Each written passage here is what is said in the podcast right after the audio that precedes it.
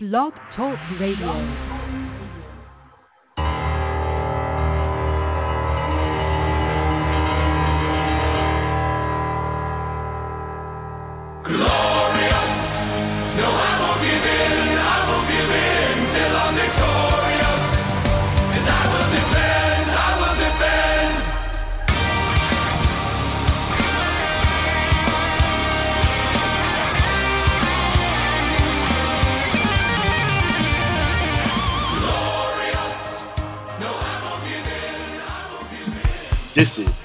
Top Sports Radio Show, hosted by Robby D, Big Mike, and Vinny the Shark. Good morning and a happy Saturday to you all. Welcome and thank you for listening to Over the Top Sports Radio on Saturday, February 10th at 10:30 a.m. We're here with you guys for 90 minutes today. Got a great show on tap and we want you guys to be a big part of it. So give us a call at 646-716-5403 joining me, Mike, Vinny Goons here as well. The whole crew in the house today as we start to turn the page from the NFL season now, looking towards spring training with an eye on that. We're going to talk to former pitching coach in the major leagues, Rick Peterson. Uh, he wrote a book. He's one of the great pitching coaches, one of the more uh, fun and exciting pitching coaches for quotes. So he's going to join us for half an hour in the second hour of our show today. So joining us around 11:30 or so. So definitely stay tuned in for that. Got a lot of good questions for him. He's going to talk about a lot of things uh, that he wrote in his book. He's also going to break down some pictures, some interesting pictures too. Uh, so he's a great mind, and as we turn the page towards baseball season, he's going to be our first baseball guest. So definitely uh, stay for that. But in the first hour, we got a lot of stuff to get to as well. Um, NFL turning the page. Uh, some crazy stuff in the coaching world. We'll get to that in a minute. Uh, NBA trading deadline too, and uh, big injury, and that's where we start, guys, because we're here in New York, and uh, we did a show Monday, so we have five days off, and, and we were talking about it in our group chat on Tuesday or Wednesday, whenever it was. I think it was, uh, I think it was Wednesday when KP gets injured. You know, the stuff happens right after our show, and you got to wait three or four days to talk about it. Um, but this is a, it's a bad injury. But the guy is as frail as can be, and I've said it all along, and you guys have agreed with me. Uh, Kristaps Porzingis now he's out for this season, and when you tear your ACL and you do it towards the end of a regular season, it's going to cost you a lot of next season. So you know, then who was it? You, Mike? Knicks fans just can't have good things. The Knicks will never win. Well, this is just another example. Yeah, it's terrible, and uh, it's a bad injury. Like you said, 12 months. He's not Adrian Peterson by any stretch. He's going to miss some time next year. Uh, the only positive, which is very slim, that you could take out of this is they should be a top three pick now in the lottery. You would hope, you would think, but uh, it's devastating, Vinny. they might have won too many games to get that top three pick. I mean, the Hawks are really, really bad. The Suns suck. The Nets suck, and those are teams that I can't see sucking worse than the Knicks. But I mean, the Knicks really should start sucking now without KP. It's a devastating injury, and like Rob alluded to, it's going to take some time off next year. And uh, the Knicks trade deadline, they didn't really win too much. They traded Hernangomez. The kid's 23. I hated their return. Two second round picks. What's that really going to do for Horrible. you? And O'Bryant, does anybody ever heard of this guy? No. And they got Emmanuel Mudiay back for uh, Doug McDermott, which I'm okay with. But um, Mudiay's been a bust, and a lot of people have been following him since his time overseas. And he was supposed to get recruited to SMU with Larry Brown, and he hasn't really lived up to his expectation. He's the third point guard over there in Denver, but they get a three point shooter out of it. The Knicks are in some trouble. I mean, it's an ACL. ACLs are never good injuries, and like uh, Rob also alluded to, is seven foot foreigners here in the NBA. These guys get injured all the time, and these injuries linger and linger and linger. They can't seem to get away from them, so it's always something to be nervous about. And it was such an innocent looking play. I mean, he goes to the lane, he dunks the ball, and he just lands on his right leg. And you see that all the time. I mean, you see that with guys from as small as Spud Webb to, to you know, guys that, knew you know, seven foot four, seven foot five. Um, I- I didn't even think he landed on it wrong. Obviously, he did. Something had to happen, but it was just such an innocent looking play. You just worry about him being able to. It was the way Giannis's knee went into him while they were both landing. That's Yeah, it was. I didn't. I didn't see that part of the replay. I just thought, you know, After his ankle injury landed. too, I almost thought he was going to get up and be fine because that ankle injury earlier in the year, I thought that was a broken ankle. You tend to see players oversell their injuries a lot, Right. especially in the NBA because they're most of them are big crybabies. um, but once he slammed his uh, fist down the court, you knew something was up and uh, took the air out of the building. The Knicks ended up going on to lose by 20 points. They're not going to win too many games the rest of the year. So, Mike, let's become big Hawk fans. Let's become big uh, Suns fans, Magic fans, anybody who is under us. We need to see. The So the Knicks, the Knicks have 23 wins, and there's one, two, three, four, uh, five, six, seven, eight teams with less wins than them, and you can see a couple of them passing them. I mean, the Bulls, even the Nets. I mean, this Knicks team really doesn't have much anymore. What do they have? Enes Kanter, Oh, and he doesn't suck. even play in the fourth quarter.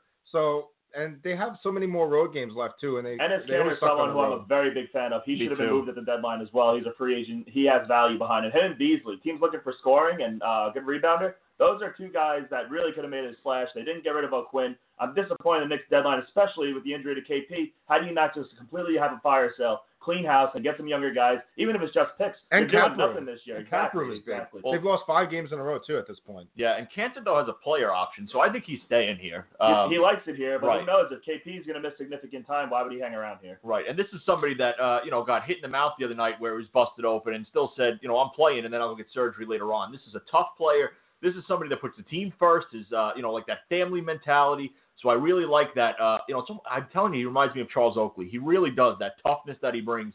And Vinny, I love the Mudiay trade like you did. You said it on Twitter. He's 21 years old. Uh, you know, he's been nothing so far, but it's so low risk, high reward. And I want to see him and French Frank in the back. I put them out there together. Let them see if they can mesh. You mix in a little Trey Burke, and maybe, just maybe, you find something. It's a shame because they had so many pieces. Like I don't know what they're doing with Trey Burke or Hernangomez. Trey Burke comes in there and the guy plays awesome every time he's out there. Now and now his value's starting to get a little high. It might have been uh, too late. Um, they can't move Noah. Obviously, it was just really disappointing to see them make moves like that. But Mudiay, that's a that's a decent move. Give him another shot. He's still young, like you said, Mike. And the Knicks, you know, they have the injury and they didn't have a great trade in the line. Maybe Mudiay's okay. I mean, like you guys said, he's young. He's got some talent. We'll see. He was a lottery pick. They were But- rumored to him. You know, they liked him uh, at They the wanted draft. to draft him, Right. So But they've got to they, they got to do more. I, I thought. And then when they do make a trade, you hear these reports out there that they were mad and they didn't like Hernangomez and Porzingis speaking to each other in Spanish. I saw like, that. why can't the I Knicks ever not, not report. like? if that's true, and I'm not sure, I'm not in that locker room. I don't have much access to Was the that Knicks at all. Graziano or Isola? One of them is a big time reporter. Frank who Isola, he reported covers that. the Knicks all the time. He was a big Carmelo. Why would yeah, that ever be an issue? Why? That can't be an issue, especially if it's your best player, the Right. one who's involved in it. You know. I hated that trade. The Hernangomez trade was horrible. Well- After KP goes down, let that kid play. What have we said all year? We thought this guy was going to be one of the top uh, options off the bench, Yep. and he looked pretty good last year. He showed signs. He's still young, and you know what? I hope he kills it for Charlotte because I think the Knicks made a big mistake with this guy. He's definitely a good bench player for any team in the NBA. And everybody liked him last year, and he was, you know, he was one of those guys that when they talked about, oh, the next Knicks could do this this season, he was one of the guys that people brought up. Yep. and it was just he was just not used that way, and I don't know why Hornacek chose that. Um, but it didn't happen there, so good luck to him in Charlotte. But it wasn't, you know, a quiet deadline for some other teams, most notably Cleveland. Uh, Vinny, they reshaped their entire roster, and they didn't do it in the way that we had talked about them possibly doing it the last couple of weeks. It was just like every three minutes you're seeing another trade, another trade to the point where I was actually checking to make sure it was the real Woj that was like doing it. You know, you never know when it's a fake Woj that people get fooled by a fake account on Twitter, but it was actually the real account every time.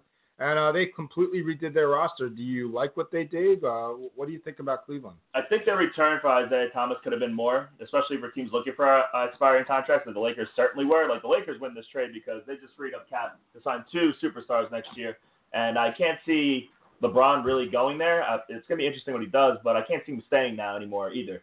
But um, the Lakers made out good. They traded Jordan Clarkson, Larry Nance Jr. over there. The the Cavs shaked up big time, and they already won. They faced the they faced the Hawks. There was still no defense. They didn't get an interior defender. I thought DeAndre Jordan had to be the guy they I went after. I'm surprised they didn't do that. I guess his asking price was too much.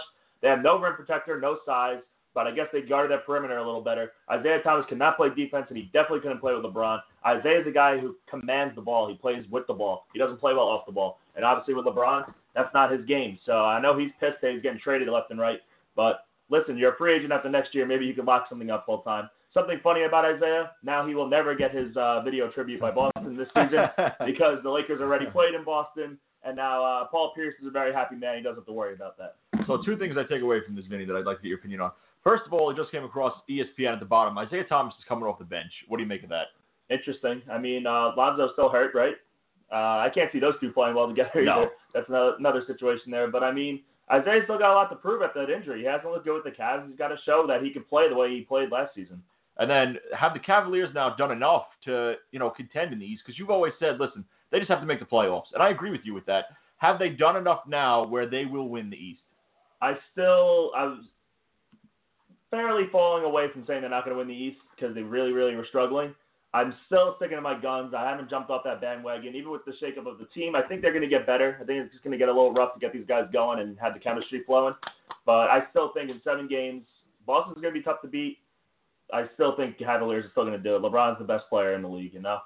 So, um, how many teams is this now for Isaiah? I mean, when are we gonna uh, see this guy stick somewhere? And, and is he ever gonna stick somewhere, or is, or is he just Kings, overrated? Celtics, Cavs, and uh, Lakers now. Yeah. fi- and he's what twenty, what three years old, twenty four years old? Yeah, well, I mean, Pretty young. Um, He's not a bad player. He just doesn't play defense. Well, he just doesn't. He can't stick he somewhere. to be So a little what's bit of a wrong? head you, case. you thought he found a home over there in the uh, in the Celtics over there. Like I said, if they gave out West and East uh, MVPs, he would have won the Eastern Conference MVP last season. And- Isaiah Thomas, he was that damn That's good. just why it's so perplexing to me. Is why this guy just can't find a home and stick. I mean, he had an injury this year, which you can't fault him for, and they knew that when they made the trade for him, and they gave him a couple weeks to mesh, and that was it. How bad does that trade look now? The Kyrie Irving trade. Crowder's gone. Thomas is gone. Listen, man, Kyrie Irving screwed the Cavs big time. I mean, look what they had to do. They had to shake up their whole entire team midway through the season because of all because they had to trade for Kyrie. They had to get rid of Kyrie. He messed up this team, and then Boston's running away with first place over there in the East. Kyrie really screwed up the uh, Cavaliers big time. What about Toronto? Um, so i- is Toronto still like in the mix here? I, I know we've talked about Toronto before and uh, what you think of them, but uh, are they still in the mix here? They're going to be in the mix. They're one of the best regular season teams of all time. In fact, I think they're the best home record in the NBA right now. Uh, Twenty-three and four. when it comes playoff time, they just they can't beat LeBron James in seven, and I still think the Ca- the Celtics are a better team than them. So uh, both of you, real quick, where's LeBron next year? Hmm. I think he'd be so dumb to go to the West, but there's no one in the East to open up for him. You know? I, I mean, he's been the East. If he leaves the East, it's He leaves the East. The crazy. East comes crap. No matter what, it's, it's unwatchable. no matter what teams can be assembled next year, no one's gonna be better than Golden State. So why would you do that? I think his only shot of doing that is actually going to Houston, uh, because I think him, Paul, and uh, Harden would be nice together. But again, those are three people who need the ball in their hands. I'll tell you all right times. now, he leaves the Cavaliers, he's a bitch. Oh, his, I He's a want him to leave the he Cavs leaves the so he's bad. leaving. Nothing will be funnier than him leaving the Cavs again. The only other team in the East that I think can make sense, but um, you just it's not that attractive, that sexy team. It's Philadelphia. Philadelphia is young. They have the cap space, um, but again, it's it's Philadelphia.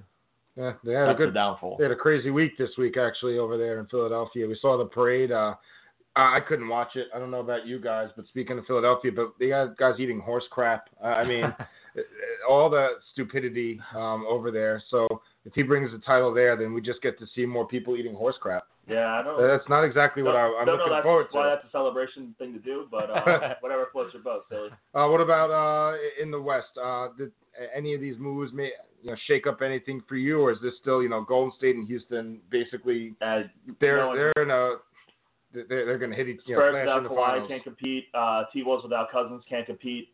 Uh, Carmelo Anthony's on the T, uh, the Thunder, so they can't compete.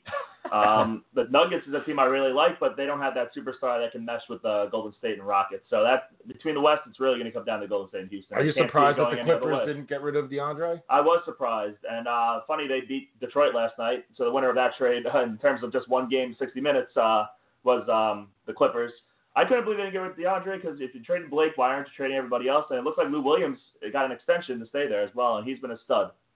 Yeah, I actually, you know, I like the Clippers because I I, I like Tobias and I like him playing there with DeAndre. But Li boy. yeah, you know, um, I, I don't think that they're going to make any noise, and I'm not the expert that you are for sure about basketball, but uh, it just seems, you know, it, it's so hard to really get into it, and I can't even have this full discussion with you guys because there's not much intrigue. You know that there's three teams, maybe, maybe four teams max that have a legit chance to win a championship this year, and that's just until that changes in the in the NBA.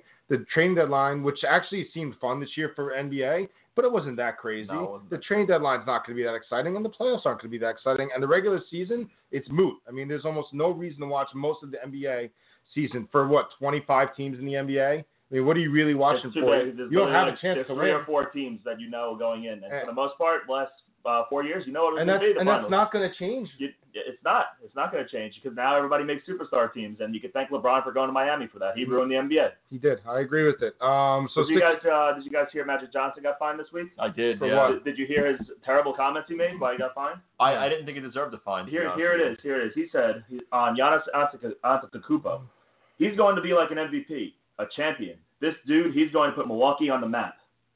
Right. and he got fined fifty thousand dollars for those brutal, brutal, terrible comments. he made. Absolutely ridiculous. God, the NBA. you- so you know it's why so they did that? They're considering it tampering, Yeah, and they did this with Paul George already. In a way. absolutely ridiculous. And they pretty much don't want Magic Johnson speaking about anything other than the Lakers because he's involved in the league. but this is a legend that, that he can't compliment a young player. That- all it was was a compliment. It's ridiculous. That's it. Right, and then if and then if Giannis, you know, in three years signed with the now he can't sign with the Lakers. He can't because they're gonna go back to this moment and say that this, there's gonna be some idiot out there that goes back to this moment. And Magic that. paid his fines, a fifty thousand dollar penalty for Yeah. those terrible words he used. Wrote the you know. so who knows? Uh, the Lakers are going to sign. I've heard a lot worse so- on our show. I'll tell you that. Yeah, well, I've heard a Giannis, lot Giannis ain't going there anyway because they're signing two max players this season, and Giannis is not on the market. I'll tell you what though, he played the Knicks twice and the Nets once, and I was watching, so I saw a lot of him last week. He is one of the most exciting players I've seen really play is. in a long time. I, I actually am a fan of his, and I, I'm You not big be. into the NBA, but you know, starting to watch a little bit more lately, and he was a guy who was on a lot of the local games. That guy, maybe he doesn't have the moxie, and you know, he's not as exciting, you know, maybe off of the court, but he. Honestly, to me, would be the face of the NBA if it was up to me. But I like those after guys. LeBron I like those guys who fit that bill, who just do their business on the court, like Kawhi Leonard, like Tim Duncan did. You know, you don't hear much about them. They're also not in the big ass markets like everybody else. Giannis has improved his game everywhere. Once this guy develops a jump shot, look look what he's doing without a jump shot. It's insane. Once he gets that down, he really might be the best player in the NBA. yeah, the Knicks still have his all brother. around. The Knicks No. have his brother in the G Uh, League. they do. He's in the. G League, yeah. But um, I've he's, seen- he's nothing like his brother. You know, believe it or not, I've seen some G League games this year because I have to for work, and I have not noticed an Antetokounmpo. Uh, but and maybe that's the name you noticed. That Yeah, long, I would- Long last I'm like, oh, you know, it's not like Smith, but uh, what is this guy? He's so he's a little bit smaller than KP. I was just wondering because I see him, he's so freaking athletic, uh, you know, for a big man. I just want to see. He's only he's five inches smaller He's than filled out too. That's He's not crazy. Exactly. He uh, came in. He was No, I know, but- skinny. But was he's five good. inches smaller than KP. He bulked up That's big time. Yeah, and he's the point guard on that team. Uh, so talking about basketball, Vinny, uh, the college hardwood, uh, St. John's locally. Now, anybody that's not watching in the New York area or listening in the New York area, maybe you don't care. Uh, and guess what? The New York area doesn't really care either. But when you're St. John's, who is a once proud program, um, you go out there and you beat the number one and the number four team in the country in the same week. Uh, you deserve, you know, a mention. Absolutely. Uh, so St. John's, I mean, they went out there, Villanova, and uh, who is it? Who else did they beat? they beat Duke. They beat Duke. It was beat Duke. That was the, week. the, the, when they were number four. So Yeah. two wins. Um, now they have the resume to get in the tournament, but their record is so bad they have no chance. They have been I- 0 and 11 in conference play. in the foot. It's crazy that their first conference win was against the number one team in the country, Villanova. Uh, but those are two big wins, and it's not going to be enough for these guys. I think all he did was land their ticket in the NIT. But I don't want to. Uh, sorry, but it just came across the bottom of ESPN. Yoel Romero missed weight tonight, so if he beats Luke Rockhold, he's not going to be the champion. Oh, That is wow. now a non-title fight. That's disappointing. That is a big deal for UFC. Where's Randy when we need him? Um, so anyway, I was just kind of using that as a segue into the beginning of March Madness is is kind of here. We're seeing the big upsets already. A team like St. John's, who they're not in the top 100 teams in the nation, uh, with two wins over top five teams. So uh, college hardwood getting underway, uh, and I know you got some notes and some stuff on that, so I'll give you the floor. we got uh, it's crunch time here in the NCAA because you got a couple of games left and you got to make that tournament. If you make the uh, conference tournaments, you have a nice push to try to get your way into the big, big, big tournament in March. No team can really be trusted, I think, because there's nobody blowing them out of the water. There's been so many upsets lately, and they're going to keep coming. There's not that one dominant team. Teams have dominant players, but there's no dominant teams going on right now. Like you said, it was a huge week for the Johnnies. They took down number four Duke. They beat number one Villanova. It was their first conference win. It's not going to be enough to get these guys in the playoffs. Interesting though, now they're getting some love at Vegas. They're minus one against Marquette today. These um, they were plus 550 money line against Duke. They're plus 1100 against Villanova. Now they're the favorite here against Marquette today. It should be fun to watch. Uh, it was a rough week for Oklahoma and Kentucky. John Calipari and Trae Young, arguably the best coach and best player here. Uh, Oklahoma lost to Texas and West Virginia last week. Kentucky lost to Missouri and Tennessee last week. North Carolina finally got a big time win, something they needed big time, and that was Thursday night against none other than the Duke Blue Devils. It was nice to see them win. North Carolina had no business being ranked. They're currently ranked number 21. They should have been unranked. They lost three of their last four games, all conference opponents, but they kept them ranked because ESPN had to flash the game a little more for you. but they did get the big win against Duke, and that was big time. I want to give it up to Ohio State. They're not getting any love. They stayed put at number 14 despite beating number three Purdue, and they also beat the number one ranked MSU at the time earlier this season. And these top teams, they're slippery, and they can't win with con- they can't convince wait don't have convincing wins. I'm sorry. Number three, Purdue. They squeaked by Rutgers. They only won by two, and they lost to Ohio State on Wednesday. So it's interesting to see how Purdue moves. Number five, Xavier. Uh, they're not getting any dominant wins. They needed overtime to get their last two conference wins. That was against Georgetown and Butler. And number four, MSU. They haven't got any convincing wins because they have now they have not won a game by double digits in their last four. So, um, anything that you have for bets, any, anything like that, any games, anything that you're looking for? I think there's going to be a couple upsets here today, just judging by the spreads here. Number five, Xavier. They're getting one and a half at Creighton. Creighton doesn't have that great of a resume. It would be a big win for them. So look for them to go out there try to steal one at home. Uh, number 10, Kansas. They're minus two at Baylor. They've been one of the most inconsistent teams this year. Number 15, Tennessee. Minus two and a half at Alabama. Alabama has a couple big wins on their resume, and they're getting no love with their rankings. Number seven, Texas Tech, who also needs some love. They've been playing really well. They're minus one at Kansas State, which is no easy place to play. So those are low spreads, interesting traps, and they're going to be very flashy for the average better. Um, yeah, so college, we got about a month now, huh? I About can't wait month? for that tournament. It's so fun. Conference It's during the time of tournaments are where it starts to happen. I mean, if, if you're not paying attention now, start paying attention. But then once they get to the conference tournaments, that's where it gets really exciting. So basically, once you get through the Olympics, which I don't know about you guys, but I'm not too excited about. Um, Everybody's loving the curling game. Everybody loves curling every four years. You know that there's actually curling uh, leagues out on Long Island now. I was playing hockey, and before hockey, there was a curling league taking place out at Newbridge Ice Rink. I'd never seen curling in person until that. And these people are out there and they're sweeping, and I'm like, what the hell? This is actually looks awesome, but I probably will never do it. But uh, I'm other- dying to see them hit the thing with a sweep. I'm just dying for it to like oh, for, to miss through. and, cheat. Um, and then I saw people. I saw it on Barstool. I guess they were doing curling with beer bottles. yeah, So you, you, everybody's going to turn it into some kind of thing. But that's uh, more my kind of curling right there. the 12 ounce curls. All right, but let's move on. Uh, we talked about the NFL offseason, and we've been looking forward to it. And by the way, I haven't even been on since the uh, Super Bowl. So um, Why don't you give your thoughts then? my thoughts, um, it looked like a Madden game, to be honest. It was one of those games where you think the team with the ball last was going to win, and then all of a sudden, Tom Brady breaks rule number one, uh, fumbles the ball the only time he's sacked all night, and it uh, cost him the game.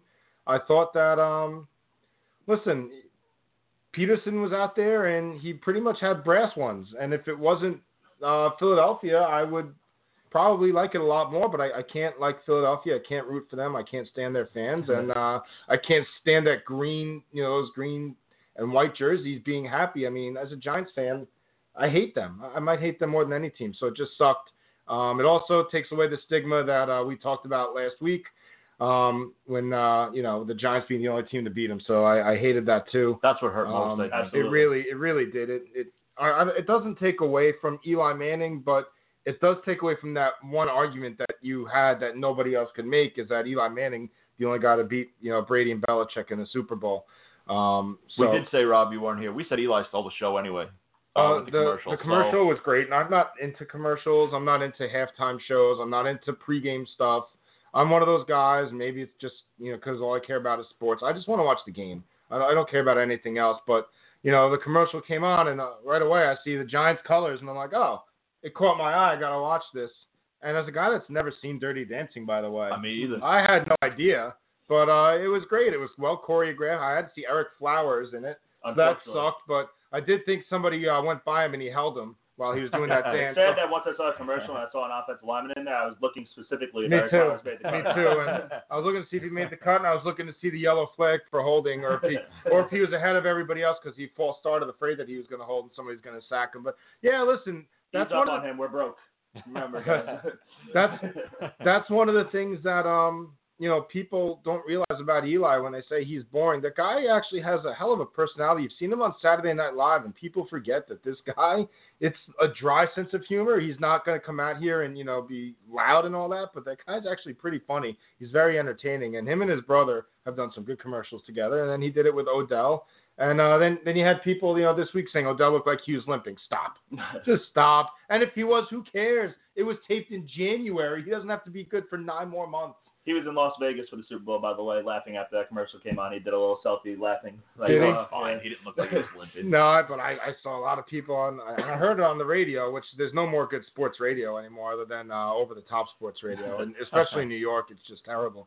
But uh, yeah, it, it just sucked. You, you know, it, it, was a lot of fun, and uh, you know, I was out there in Vegas the week before, and I followed rule number one, and it came back to bite me. So uh, I figured it would. You know, the one time that I'm out there for it. So and it was a good game. But listen, no, who didn't have a good week is Colts fans and Colts ownership and Josh McDaniels. Josh McDaniels, guys. Um, you know, we talked about him and we talked about Patricia for so long with the Giants and all that, and McDaniels was seemingly out of the running for the Giants job because he took the Colts job, uh, and then he bailed on him. What are you guys' thoughts? So, uh, listen. First of all, I don't blame him. It didn't go. Uh, it didn't go right. He didn't handle it right. But um, New England clearly went to him and said, you know, Bill Belichick is going to coach for this much longer, and then we plan on, you know, you being the head coach. So if you're Josh McDaniels and you're told I can go to Indianapolis, who is absolutely terrible, Andrew Luck hasn't thrown a football in about two years and might still not might not throw a football, or I can stay here, Brady's here. Um, I know Robert Kraft, I know the ownership, the whole team mentality, the winning mentality. It's a no-brainer to him. He's going to get paid like a head coach. Um, what he was going to make there, they said they're going to match that. It's an absolute no-brainer. Uh, the only people I really I don't care about the Colts uh, or their fans. I feel or bad their for their- quarterback.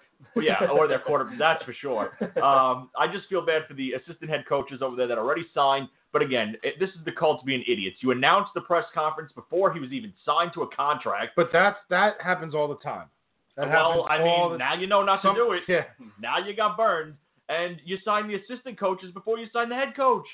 I mean, it, it's asinine. It really is. And, uh, you know, I'm sure, like, like you said, Rob, this happens all the time. And this has just never happened before. But now it did. And uh, you're shit out of luck. And it comes the week after um, you see the Belichick in Parcells and all that different stuff. It's, It's thing. almost like he watched the, Yeah. the 30 for 30 and he's like, I got I got that. I could do it too. Yep. And that's why, Rob, that's why the Giants have to go out there and not wait for these guys. You can't wait that long. The whole Belichick mess came. You wanted to wait from. Obviously, that's the coach you want if you could get him. But you can't wait because now look at the Colts. Everybody signed. They have B-list options now.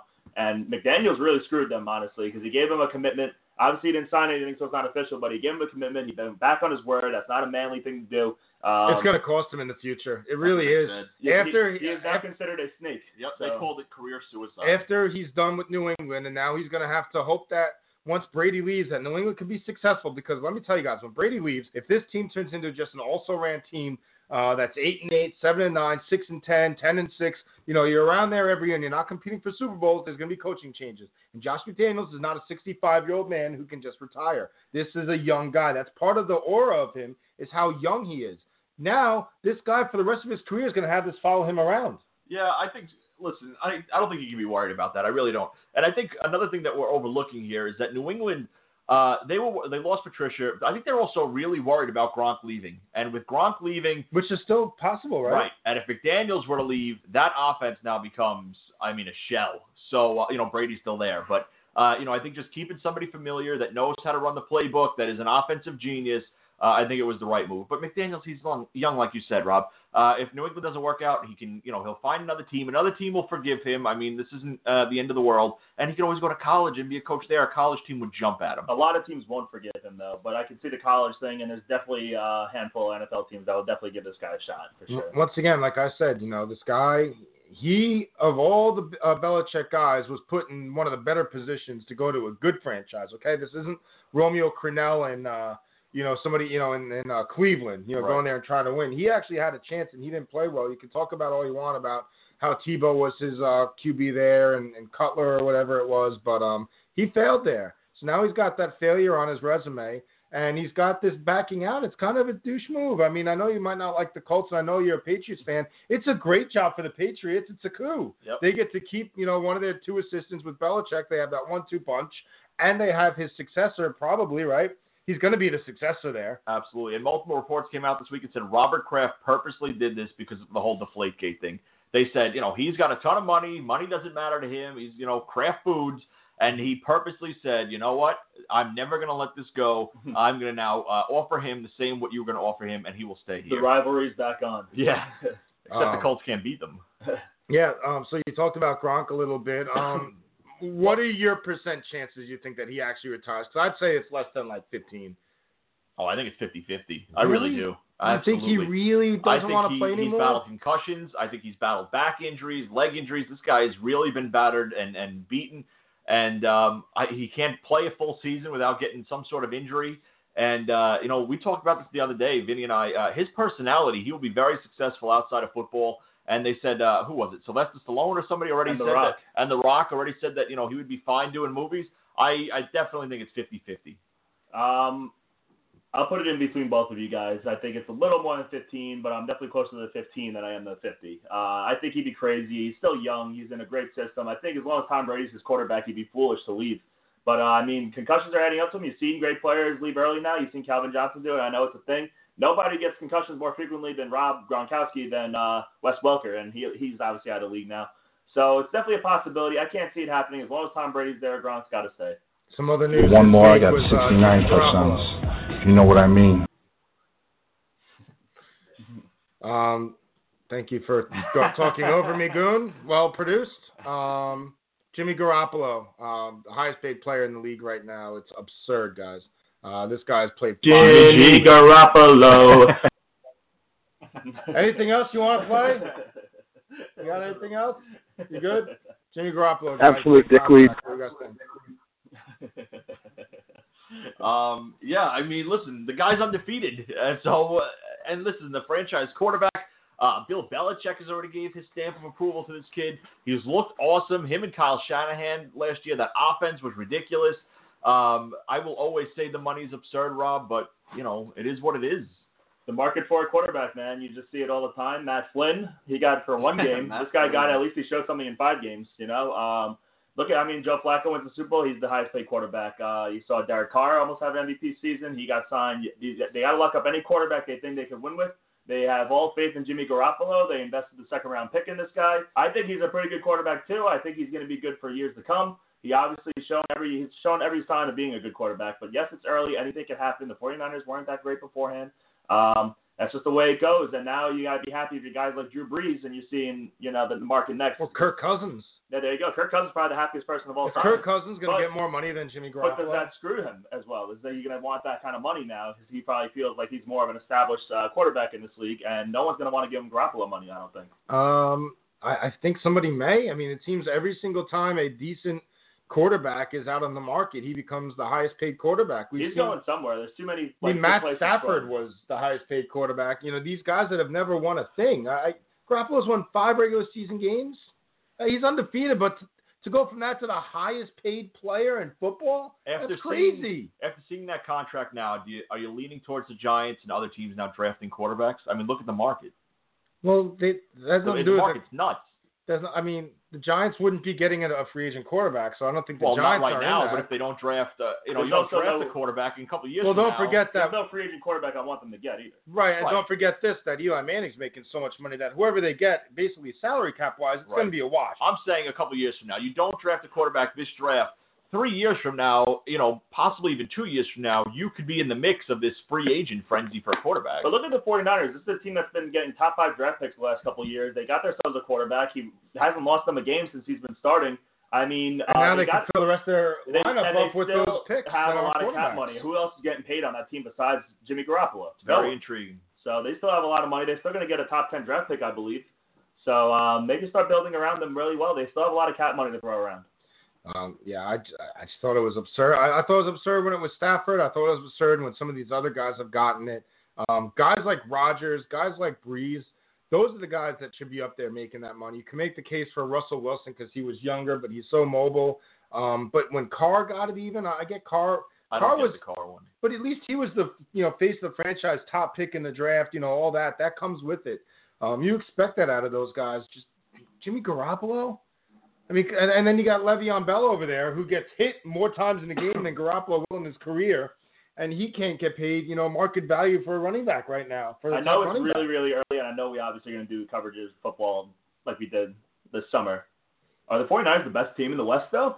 I think they are already. I'm a big believer in this Jimmy G guy, man. Seahawks have been declining. The Rams are pretty good. The Rams are pretty good. I think the Rams. Maybe. Mm, I think that you're I'm still riding- not spot on. I'm riding the 49ers here, and my boy Jimmy, Jimmy Garoppolo. If the season started today, you would have them winning that division with their the teams built the way they are. I would. I'm I'm riding 49ers. I don't. I I can't. I can't say that. I Their- think they'll be better than Seattle. This, uh, Their defense is trash. Their D is trash. Yeah, They- they- still have free agency. The uh, Well, no, no, he asked I said right now. uh, You never, you, you can't ask that question in February. I know they're only getting better. like. That's why. John Elway's a, a very aggressive GM there. Not John. I'm sorry, John Lynch is a very aggressive GM there. Uh, I don't know. I, I don't. Uh, the Rams came out of nowhere. So are they going to be the Rams this That's year? You know, this year's Rams. We'll see. We'll see That's what a team happens. that I would be buying for the next few years. I think that's legit. We'll see what happens in the next couple months with free agency and the draft and all that. And next week, spring training uh, Yes, opens up. Uh, don't forget, coming up in the next half hour, we're going to have Rick Peterson, former Major League Baseball pitching coach. You know him from uh, if you're in the New York area. Clearly, uh, he was a Mets pitching coach for a while. Um, wrote a book. Uh, continues to speak about coaching, so we have a lot we're going to do with him at about 11:30 on Over the Top Sports Radio. Um, but when train, uh, training camps, excuse me, spring training opens up next week, there's going to be an extra spring training camp this year, Mike. And I know that you love it. So, uh, you know, you might not be on the Mets, the Braves, the Yankees, the Orioles because you're one of the 100 players that doesn't have a contract yet. Well, don't worry. Former Braves coach Bo Porter will be uh, running a spring training for all these free agents without a deal. It's so stupid. It really is. I mean, they're holding out for money. The owners, uh, you know, everyone's trying to lower payroll, go with a little youth, and uh, it just doesn't make sense. It really doesn't. It's so infuriating. And uh, I'm actually going to ask uh, Rick Peterson was the pitching coach for uh, that Moneyball team with Oakland, so we'll get his take on that when he joins us in a little bit. But um, I don't know how MLB and the union are going to be able to, you know, fix this in the upcoming years. The only thing that I could possibly see, guys, is maybe there's a floor uh, salary-wise. You have to be at a certain uh, payroll, uh, a minimum. They have that in hockey. Exactly. it's sad it got to this stage that this has to happen. You know, all these free agents should have been signed already, and I can't believe teams really can't shell it out like that. Like Tony Clark said, these teams are competing for the bottom. There's more teams competing for the bottom than there are the top because I feel like everybody thinks they're going to see repeat playoff teams. I feel like those teams that were there last year, they're going back, and I think they just have too much uh, leaps and boundaries in between these teams that they rather suck, let these guys get old, and then they can come in and take over their shoes. I mean, honestly, like are there any teams you think that are going to win, uh, make the playoffs this year that didn't last year? You're probably riding everybody who went last year, if you ask me. I mean, there's 10 teams out there that haven't signed a single free agent. Are you kidding me? I know, Mike, you're so anti players on this, I am. but you can't tell me that there isn't some sort of thing. I don't want to fully call it on collusion, but I'm going to use it for lack of a better tune, but term that these owners haven't talked to each other about, hey, we've got to keep this, you know, keep this these salaries down and start saving some money. I, I mean, think- if you're a fan of like the Braves, like me, you there's not one freaking free agent out there that you can't open up your checkbook to give your team and your fan base a reason to watch this Like year. trying to be competitive. What the hell? They have no chance to win. You could you could get four guys right now to make your team maybe the best team in the NL East if you sign them. I'm not saying to get all four, but you can't sign one. What is going on? Well, why- That's why on the that? owner. Why why why try to win? Why try to win? Rob, why that- that why team- just let this guy right here can help us? Why try to win? That farm system is loaded. Why are you going to go give Jake Arrieta four or five years and and hurt your future? It makes no sense to me. Jake Arrieta is not worth four or five years. He's not. Go look at the year he had last year. He's not worth what he thinks he's worth. You, you didn't even get JD Martinez. Yeah, And there's other players him. like that too, though. Look at you, Darvish. Yu Darvish was horrendous in the playoffs. Go sign Lance Lynn. Tell, can make a case against Lance Lynn on I the can't. Braves. I him and uh, he's really the pitcher that I don't understand why he's not signed. That's the only one. The problem is they want too many years. And look at the Yankees and Ellsbury. But that's what happens in, in sports. just about the money. I think it's about years. They want I five agree with years, that. twenty million, and at the end of those contracts, they're not playing the Right. Look at Pujols. That's but that's what happens in baseball. But That's they're what trying to happens. fix it. Yeah, they, they don't want it anymore. I, I agree with Goon, honestly. But still, like, uh, some teams got to take a shot here, especially a team like the Braves, who have been, you know, a ghost these last They have years. zero free agents They got, signing. they got to get somebody, So and look- then you can bring the kids up, and maybe they compete. So, as a Met fan, everybody's been so critical about that organization and the ownership, and I have been one of them. But look at what they signed Todd Frazier for. Absolute steal. Look at what you got Jay Bruce for. Absolute steal. So the deals are starting to fall in favor of the teams. It's just these players don't want to take less money. uh, I, I don't know. Listen, you've seen in the past the way that it works is, and I, I, there's not no way you can do about you know, nothing you can do about it. But you pay a guy for what he's done. Albert Pujols is getting paid now for what he did pre this contract.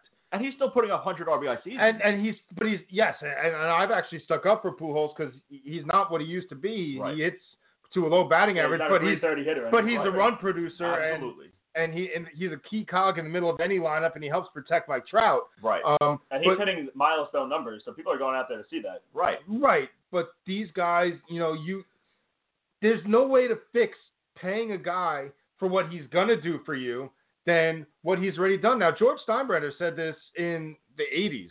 Uh, he had an interview with Bob Wolff, and he did it in the dugout, and it was at spring training. And I know it because when I worked with Bob Wolff, I had to edit this thing a million times, and he said I have to guarantee these guys X amount of dollars for the numbers that they've already put up with other teams, or maybe my own team. How can they guarantee me that they're going to put up those numbers? Well, it's a flawed system. They can't guarantee me they're going to go 40 and 120 and hit 300. They did last year, but they can't guarantee that. So why do I have to guarantee them the money? So what has to be done where they can actually meet in the middle? I think a floor, uh, like I said, I think some sort of floor. or or some kind of buyout option, And, maybe you I know, mean, or, or a that, waiver or system. teams Or, at the bottom that aren't going to spend any sort of money. Like, look at Miami's payroll. I don't know it off the top of my head, but I'll tell you, it's a joke. And they should have to, you know, even just to have fans into the stadium, they should have to meet a, you know, a minimum payroll. And it sucks because guys like JD Martinez, they can't even do another like one year deal to prove they still have it because you know you see he, two he years in doesn't have to. He does, he deserves exactly. You know? He does. He does. He deserves deserves it. a long-term getting deal. offered He wants- 150 million dollars. But like I Boone mean, said, he's 30 years old. They don't want to sign him more than five years. You know, he's over 35. The odds are he's going to decline his value. 120, he'll be set for life. 150 Oh, million for dollars. sure. What are we crying about? What are we crying about? I would take one hundred fifty thousand dollars right now Right. for my job if I could. 150 I- million Mike, dollars that- for JD Martinez. That's a, a he might only get one bet. That's an argument for. you sound like a South Park episode, by the way. I, I- you probably know the one I'm talking about, where they have the ghost of uh, the old ghost, and they go back to Britney Spears how to buy the uh, her personal plane, but only the version six, not right. the seven. It's terrible. These But people. but that, but that's a sports wide argument you can make, and you can make that sports you know about Garoppolo. You know you can make that about all these guys that you know hold out for more more money they deserve it. But these teams are now putting baseball in the position to be what the NBA is, and that's four or five teams now each year having a chance to win the World it's Series. been that though. Oh. it has. But but the there's whole 90s teams, there's was the opportunities, era. I, thought the Yankees were going to win every year in the 90s. right? But it's always been that. well, not not for this, not because of this. Look at the look at it now. Look at the standings right now. You could there's only five, seven top teams that you could actually. Okay, and there and there's Series five contenders. to seven more teams that could go out right now and sign two guys off the market, spend a little freaking money, and make your team a contender.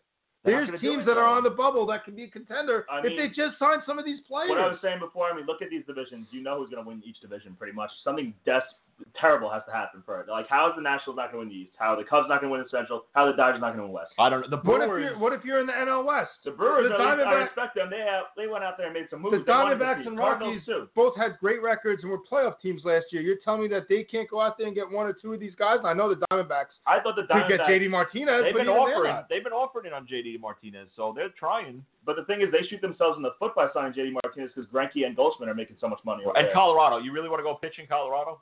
No shot. But let me ask you this also. Uh, all of this is going to end up being a bunch of hypocrites next year when all of a sudden they're ready to shell out $300 million for Manny Machado and Bryce Harper. Now they're the hypocrites. 'Cause those they're guys so are young. cheap this year. 'Cause they're young. There's all these guys out there are young too. There's a lot of young guys out there too. Not Darvish is not that young. no, of course not. Not that, who's on their level to begin with? Right. Maybe five or six guys in the entire major leagues You're are on talking about 25 year olds, not 30 year olds. That's a huge five year difference. And- What So did then say you don't JD have to give these guys 10, 10 years. he's 30 years old. on He's 30 right yeah. now. Then you have to give these guys 10 years.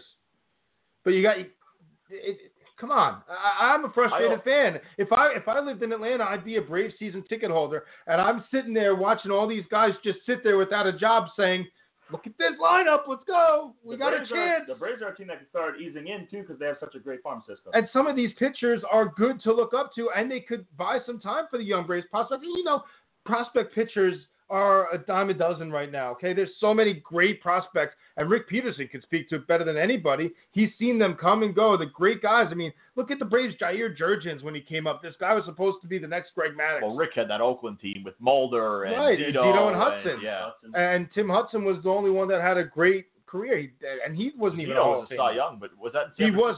Uh, no, he he was there was too, Oakland? but his best years, you know, were in the beginning of his career, and he was unable to stay healthy. And now he's really busy anyway, He's Barry too, Zito. He's so busy writing crappy music. he's busy right now. Um, and then Mulder, you know, they're all good pitchers, but you never know if they're going to turn out to be what they're going to be. Look at the Mets rotation. So I don't want to hear that the Braves shouldn't go out there and get a Lance Lynn. I'm not saying they have to get Darvish, the biggest ticket name, but there's guys out there that they could get that could help this rotation. And now you have a one-two with Lance Lynn and Teheran, or or one of these guys in Teheran, and now you have Foltynewicz and Wisler and all these guys following behind them. Less pressure, less innings pitched, Well, they and a better chance in to win. Kazmir. They brought in McCarthy, so I think they're hoping. Kazmir? Come on, you can't be serious. Kazmir McCarthy? They got salary dumps to get rid of Matt Kemp. The bottom the line is that be in the rotation. they didn't get bring him in as free agents. You know why? Because they've signed zero free agents this year. Do you guys care about competing? All I heard about was how they wanted to compete when they got into the new building. Well, this is year number two, and they have no chance, no chance in hell to compete. Well, dude, that's what they're saying. They're they forfeit the division of the Nationals. They're like we're already competing just between the two wild cards. So then just give away Freddie Freeman, honestly. I mean, Because yeah, by the time not? they have a chance to Load compete, one more prospect. the guy's going to be 31 years old, and then he's going to want $100 million for four years. Yep. While we're talking NL East here, I just want to bring up the Nationals real quick because this week I read something pretty interesting. First of all, uh, free agents after the year, Gio, Murphy, and Harper. It's a pretty big deal. So it's almost as if they, this has to be that must year for them, that go for it all this year. Um, the other thing, Adam Eaton is going to bat leadoff. They already said as long as he's healthy. He had that terrible injury last year. Adam Eaton's going to bat one, Trea Turner two, Harper three. That is going to kill Trea Turner in fantasy. And I, you know, second round pick, sure, value will be there. But I'm talking that first round pick where he's going now in some drafts, top five. He is not going to be worth it. They are not going to have Trea Turner running in front of Bryce Harper so that if he steals second base, you can easily walk Bryce Harper. I think Turner, whose bread and butter is the stolen base uh, and scoring runs, obviously, and the multiple positions, those steals can be from 60 to maybe 30, 35. Adam Eaton's going to score a ton of runs, though, hitting in As front of long as he's so- healthy, absolutely, Rob. I'm not saying to take him, you know, too early, and that's but a guy he's that can score steal 100 runs. right 30 35 bags that's a guy that can run also And they'll let him run. That's for sure. And Right. he's going to be a nice little addition to your outfield. It's like your third or fourth outfielder on your team when you have a couple of big bats. Yep. You could throw him in your fantasy lineup as an outfielder to steal you some of those other categories or really push them over the edge. Uh, so it helps Eaton, but it hurts Turner. and the other thing was they've been looking at pitching also. They've been linked to Jake Arrieta. They feel that they have two aces. They have Strasburg and they have Scherzer. Um, and that's fine for the regular season but they feel that when they're getting into playoff situations they cannot count on Gio Gonzalez to be that guy to close out a series. So they have looked at Arrieta but feel we don't need to go that high. They're a team to watch for maybe a Lance Lynn or Alex Cobb because they feel that they're an upgrade over uh, Gio Gonzalez pitching an elimination game. And I don't care if they go 162 and 0, they're going to choke anyway. They're a Washington team. They choke in the playoffs. That's what they're going to do. And they'll choke That's late what they in always games do. because they did nothing for their bullpen. Yep. So, and that's perfect because now that uh, Philadelphia has already hurt me, at least the stupid city of Washington, they still will always be choke artists. And we'll see it very soon when the Stanley Cup playoffs begin in April and the Washington Capitals win yet another division and are on their way to go to another Stanley Cup final, yet don't make it out of the second round. By the way, Alex Ovechkin has still not made it out of the second round of the playoffs in his entire career. The. Capitals are legendary regular season teams. They're Yep. they're the best. They're up there. I mean, if, they're going to have so many more banners for division championships as opposed to even conference championships. And somebody's messing with your TV. I am. Oh. I thought somebody was maybe it looked like somebody sitting on your uh, remote or something. As a Yankee fan, I despise banners as for divisions for any team. Well, you Any got sport. you don't have room for banners you for anymore. anything else. I mean, As a Mets fan, I, I value them. Oh, it's very funny seeing it. as an Islander fan, I've never seen. I've never seen a Don't you feel embarrassed seeing that there? Uh, no, it's exci- it's a big deal. I mean, listen, every team, including the Yankees, by the way, and, and you want to say that the Yankees did a champagne celebration this year when they win the wild card. Okay, so if you're gonna do a champagne celebration for winning a wild card, the division means something. Yeah. The division has Well, division obviously means more now with the two wild cards. And it depends on the sport, but let's tell you. Let me tell you this: you would be psyched for an NFC East Division championship. I would, but I don't want it hung in my stadium. No, don't worry. They have to have room for the Jets Ring of Honor in our stadium. because they can't get their own building ever. But um, uh, real quick, we talked about NHL. Um, that game last night, the Islander game, and the Rangers led it to the fans. We'll start it with the Rangers led it to the fans yesterday. Um, it's one of the differences between the two teams in this city. The Rangers, um, who have perennially been a team that's been the team that could contend for the cup, um, and while they haven't won it Um, they've had a lot more success than the regular season champions that the Capitals are. They've gotten to the finals. They've gotten to multiple conference finals under the Henrik Lundqvist era. And uh, they basically went out there and said to their fans, hey, listen, um, we realize it's not happening for us this year, even though we could still make the playoffs. And you might see some of your favorite players change fate, uh, change teams. Um, but here's your heads up, and we're only doing it because looking towards the future, we want to win. Um, as a Rangers fan, Mike, what did you think of that? I loved it. I absolutely loved it. Um, if there's no need for fool's gold, Rob, and uh, and that's all it is. They could make the playoffs possibly as a wild card team, but uh, they were only going to get eliminated. Kreider's probably not likely coming back because of the blood clot. Shattenkirk, you know, isn't coming back. McDonagh's all banged up anyway. Um, this is a team that has been decimated by injuries, and you can't use that as an excuse. They're also just not playing good hockey. The defense has been horrendous all season. Uh, Lundqvist has been very good up till this week, where he's been pulled a couple times. But uh, again, I credit that more to the lack of defense than I do Henrik Lundqvist. I think that um, the window still isn't closed for this team. They still have an, uh, a decent core of players. They still need to, uh, you know, restock and whatever. And there should be nobody uh, left off the table as far as like McDonagh, Zuccarello. Um, you know, I, I really I would move all these kids. Zibanejad I would keep. Brady Skjei I would keep, and Lundqvist I would keep. Otherwise, I'm fine and I'm open to whoever. This is a team that until last year hadn't had a first round pick in like Yep. six years. They had gotten rid, gotten rid of them in trades because they are always going for it and they're always being buyers at the deadline, which as a fan you always like to see, especially in the short term when you have a chance to win a championship and you get guys like a Marty St. Louis and some of the guys that they had gotten. Um, so now it's almost like you're paying for that, where you have to get rid of these guys so that you can infuse that youth and those first round picks in there. Um, but the thing I want a little bit disagree about, but I asked you about in the group chat this week, uh, it, it's a twofold question. Number one is I disagree a little bit that it's all on the defense. Henrik Lundqvist has given up some really bad goals, uh, but he stood on his head at times this year for stretches, weeks at a time. Um, but I mean that goal against Bergeron the other night, that's just Oh, horrible. that, it's almost like a lack of focus. Like maybe he is deflated a little bit by the fact that this team just isn't well, I think he's so well. deflated, and he's not the same Henrik Lundqvist, but he doesn't need to be either. He shouldn't have to. Well, be. actually, he has to be. Yeah, he, he does does. need to be. I should rephrase that. Um, he shouldn't have to be though. They should build a better team around him, and they haven't done that. Look at Brendan Smith, who they just put on waivers and now sent down. He's been horrible. That signing has been horrible. Uh, I loved it from the beginning. I thought he played well in the playoffs for them last year. And uh, you know, it came out this week. Larry Brooks said he was at seven weddings during the off season and, and didn't really train. And you know, it's ridiculous. It's a wake up call to him. Now you can go play in Hartford. Ride the bus. Um, and then my second thing is is Alain Vigneault. Um, a lot of Ranger fans seem to want him out. I'm not so sure that I'm on that side if I'm a Ranger fan. I mean, the guy's won a lot. He hasn't gotten you to the Holy Grail. You haven't raised a cup with him, and that's going to be his thing.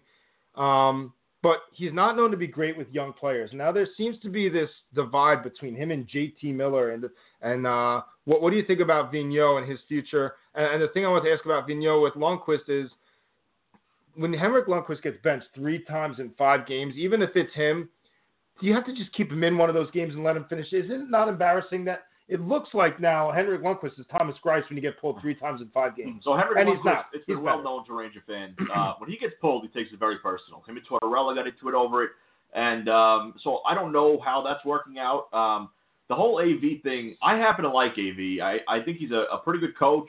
You're right, he doesn't really develop the young players. Um, you've seen it this year with even Buchnevich. Uh, he's had Buchnevich on the fourth line, who, uh, to me, he needs to be playing minutes and learning, and you know that's a whole other thing. I think he's definitely going to get this year, like Gordon said, and I think he gets next year too, Rob. I really do. I think they're really going to chalk this year up to injuries. Um, all right. Um, Islanders, real quick. I told you guys I wanted to rant, and you guys thought it was going to be about the Islanders sucking. And you thought it was going to be about how they lost to Buffalo after coming back on Friday night. My problem is with the Islander fans, and they are looking like Mets fans. You know, overreactionary out of nowhere. So we talked about the Rangers. and I'm not going to rant really because we don't have much time. We have Rick Peterson coming on. I don't want to be cut short in the middle of it, and I don't want Rick to come on hearing me yell about something he probably knows nothing about. But you know, the Rangers sent out that that uh, letter to the fans, and the Islander fans got a Newsday interview from uh, Garth Snow saying he's not going to trade his first round picks for rentals. I agree with it. Islander fans are freaking out, uh, and now they want Jon Ledecky gone, and they're killing Jon Ledecky. He doesn't care. Jon Ledecky uh, doesn't want to win. Jon Ledecky this. How stupid are you guys? This guy just got you an arena. This guy's been there for two years. they want him to fire people in the middle of the season. Um, if they listen, if they listen to everything Isles Twitter wanted to do, they would have traded Matt Barzal and two assets, including a first round pick, for Matt Duchene. Where would the Were team you, be right were now? you at the game last night, or did you watch on TV? No, I watched on TV. I watched. Did you see Ledecky uh, on every goal? And he was, him. and, and you're gonna tell me I Islander Twitter that he doesn't care and doesn't want to win? I, I've said it before to you. I wish he was the Mets owner. I really do. Are you kidding me? He's been there two years, and you got they're writing letters to him now. First, you guys want him to fire the GM two weeks before the trade deadline? Like, there's some magical guy out there, other than me, that knows everything about the Islanders farm system and players and prospects and pieces, and is going to go out there and make four trades, and all of a sudden, this crappy defensive team that would give up three goals to my bruiser team and all of a sudden they're going to win the Stanley Cup because there's this magical GM out there that's going to turn them into the freaking LA Kings. I Get out of here. no, I don't think that guy is out there. But I think after the season, you have to get rid of Snow. Of course, Garth Snow should have been fired five years ago. I My think you need problem new guy isn't there. that they don't like Snow. My problem is, is that they're overreactionary and they want something done at the wrong time. You don't fire a GM two weeks before the trade deadline. You just don't. I mean, you the don't Knicks show fired- the The instability. Knicks fired uh, Phil right uh, after the draft, right? Exactly. Make so, their pick and get lost. So let me tell you, don't do what the Knicks do, because look where it gets the Knicks. Okay? They should have fired Garth Snow five years ago, and I'll lead that charge every single day of the week and twice on Sunday. But don't sit here and tell me that this guy Ledecky doesn't care about the fans and doesn't want to win because he hasn't, in his first not even two years here, fired a GM that was given an enormous contract extension by Charles Wang to screw the Islanders, by the way. The right before Wang left, he gave an undisclosed amount of years extension to um, Charles uh, to Garth Snow, and they had come off two playoff seasons.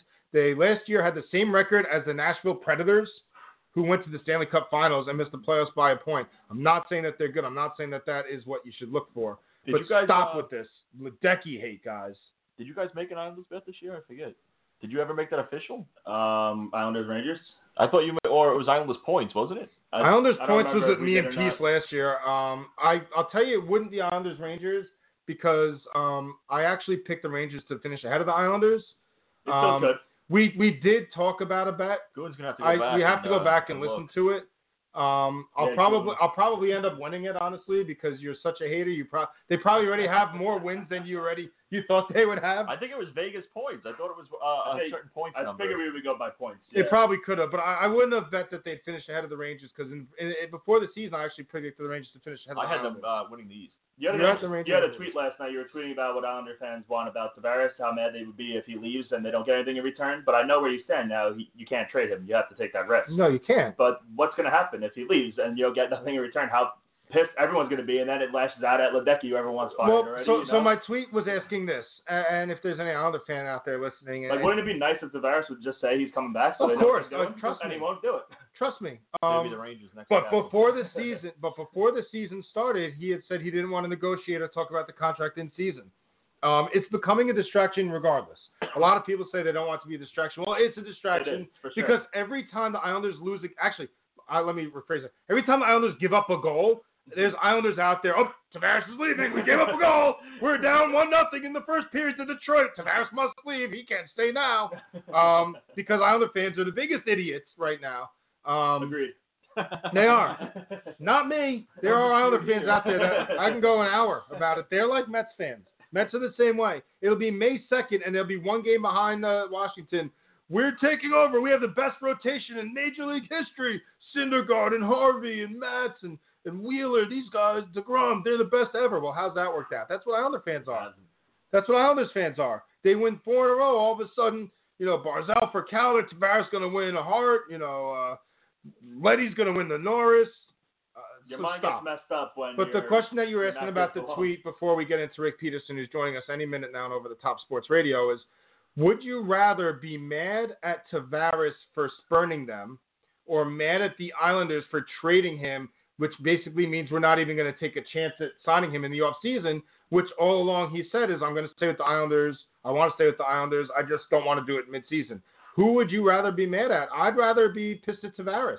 I, you should be. I feel like you can't get mad at the Islanders. You can't be mad if they're going to go all out to try to sign him and he doesn't stay. You can be mad at the franchise. Trust me, I've spent my whole life being mad at this franchise. And he could tell them I'm leaving. but I'd rather be mad at Tavares that he left. If he said trade me, they'll trade him. You know, they would have traded him. They were like, okay, we got to get something for someone of that value. And if you want to fire Garth Snow, there's a time and place to do it. And the time is in the off season. And you find your general manager, and that guy takes over in the off season. You don't give a general manager two weeks to and say, "Hey, this is your new job." By the way, Islanders Twitter, a bunch of idiots out there, they want you to go out and get Drew Doughty, Patrick Kane, and Connor McDavid, and not give up our first round pick. Okay, so luck. go ahead and do that because the Islanders have to win this cup this year because otherwise Tavares will leave. And if they give up a goal in Game Seven of the Stanley Cup Finals that you win, Tavares still may leave, according to half of Islanders Twitter, because you didn't shut him out. So stop, stop. Garth Snow should be fired. He should have been fired in 2011. He should have never been hired to begin with. Mm-hmm. But like I said to you, Mike, that letter that Ranger fans got, the Islanders should have written in 2007 when they started a rebuild. Well, that rebuild is 12 years in right now and has produced one playoff series win. So they should have taken that letter in 2007 and every single year just change the date at the top and just send it out to Islander fans. Hey, we're not trying to win. Hey, we're not going to do this. Hey, we're not going to do this. We've reached our uh, Islanders quota for the day, Rob. I think we spoke eight minutes on the New York Islanders. Listen, so, I could have gone half an hour. I we have gone have an reached hour. our, our Islanders quota. Well, we got to wait for Rick Peterson. Just wait till uh, Tavares is gone. Elliot Well- Friedman suggested uh, the Devils or the Rangers both can come knocking. Uh, well, uh, and That's what what I was gonna say. The But they'll Devils both have cap space. still hanging in there. The Devils. They haven't slipped off completely. Um, the Metro Division's so tight. Every win matters so much. Every win. It's interesting uh, who's going to get in and out in the playoffs. The Islanders are a win tomorrow away from jumping ahead of the Devils, but they don't play today, and two teams could jump over them. I mean, it seems like it's leapfrog every single day. Yep. There's a new last place team every week, and I feel like the Islanders and Rangers have been switching there too as well. Uh, Carolina, Philadelphia had been there before they got The, hot. the, the it shuffles so much, it's crazy. And as of now, the Islanders are in the playoffs with uh, 60 points. The Rangers have 57. Carolina has 59. And Philly has 61. The Devils are still in the There top is a three chance that, 62. depending on how the So it's games tight. go tonight, there is a chance that five teams in that division will be within two points. You're- That is that is the opposite of the NBA Yes. Oh, and yeah. the baseball problem we talked about. You definitely earn your way in the playoffs in the NHL for Go sure. ahead. Real quick in NBA news, the Kings just bought out Joe Johnson, and then he just signed with Golden the Rockets. State. Oh, Rockets. Oh, Wow. I knew. They're gonna go try to. That guy is such a championship try whore. Yeah. You know, he just tries to go uh, wherever he can win a championship and be like the ninth man on the bench. Rob, you're not a Ranger fan, but real quick, uh, as we're waiting for Rick Peterson to join us, um, they trade McDonagh, yes or no? I don't know. Um, I think that if they do, they will get an enormous haul. Enormous haul. I think that a perfect fit for McDonagh. Um, other than the Islanders, which is the perfect fit, but they won't trade their captain to the Islanders, and I Right. understand that, is Tampa Bay. Nash, yes or no?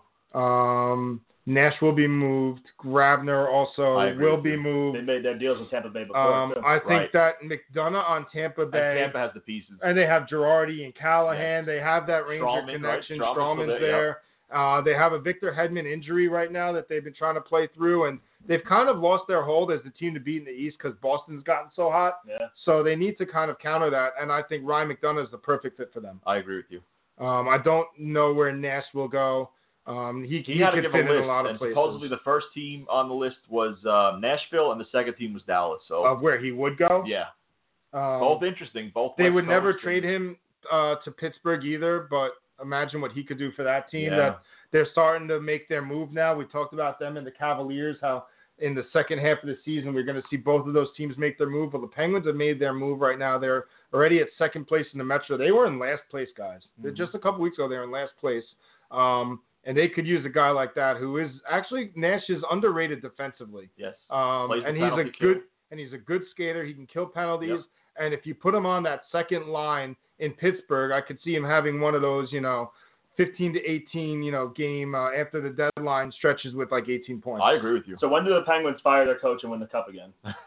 When do they? They're going to lose two more games the rest of the year. well, if Penguins Twitter is anything like Islanders Twitter, they should have done it Would've a couple of times. already, Uh, what do you think about Zuccarello? Uh, Rob Rob asked on uh, Facebook. Uh, Does he I get don't moved think or do he you gets keep moved, him? but I'm fine if he does. I don't think he's the same player since that terrible injury that he had, uh, where he's actually in the hospital and it was pretty severe. Huge fan favorite. Yeah, exactly. I don't think he goes. I think Nash goes.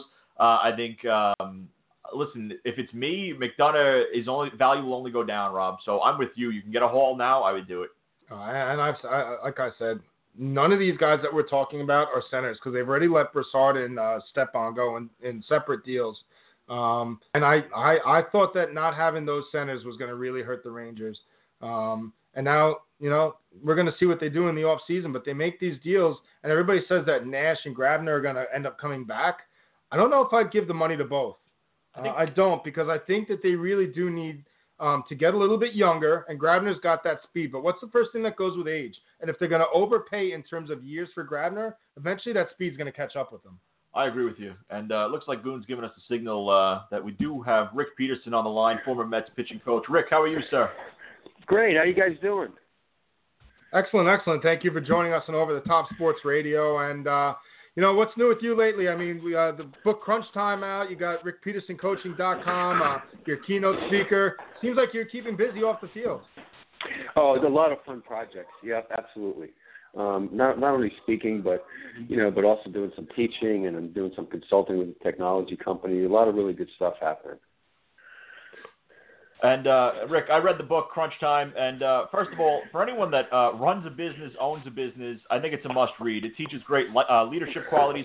For an athlete, um, absolutely, just the way that you've impacted athletes, it's described in the book, um, very good. But I also, Rick, and uh, you can tell me if you agree with me, I think it applies to anybody on day-to-day uh, their life with just dealing with anxiety and how they can turn negatives into a positive. Would you agree?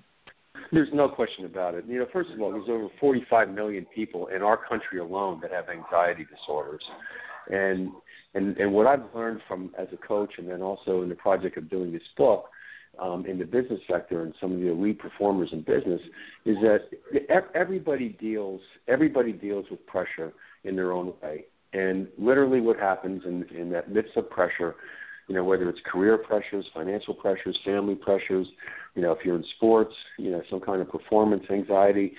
But everybody deals with fear, worry, and doubt. And fear, worry, and doubt stand on four basic legs. It, it's a lack of preparation, a lack of talent, a lack of knowledge, and a lack of insight. So, so in that moment where fear, worry, and doubt is overcoming you, if you could push the pause button and ask yourself, "Am I prepared? Do I have the talent to perform this? Do I have the knowledge and do I have the insight? If the answer is yes, then fear, worry, and doubt is only fiction.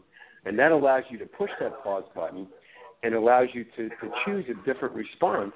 And you have to really ask yourself, do I want to respond this way at this moment?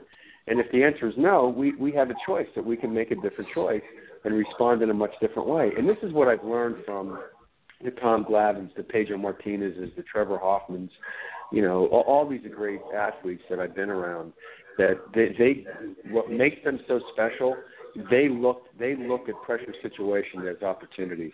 I mean, I thought it was really interesting in Derek Jeter Day when they were interviewing Derek Jeter, and one of the questions they asked him, they said, "Derek, do you ever get nervous during the course of a game?"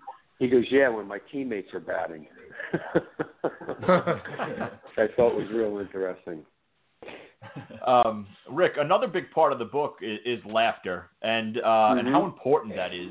And they get uh, the example is used with you go out there going to Jason Isringhausen in the playoffs, and he tells you he can't feel his legs. Um, was on your mound visits to pitchers, was laughter the number one tool that you would use to, to try and break the ice for them? Well, I think I wouldn't say the number one tool, but but laughter. You need to have laughter in your toolbox, and one of the things that we recommend to people in everyday life, including our athletes, is that be, because of the use of technology and the access that we have to it, it'd be really great if, like, on your phone, you know, whether it's a YouTube or whether it's a videotape or whether it's a, a movie clip, something that when you watch this, this really makes you laugh. I mean, like it's a real laughter response. Because when you're laughing, it's impossible to be nervous and have anxiety when you're laughing. The, the, the, the two cannot coexist.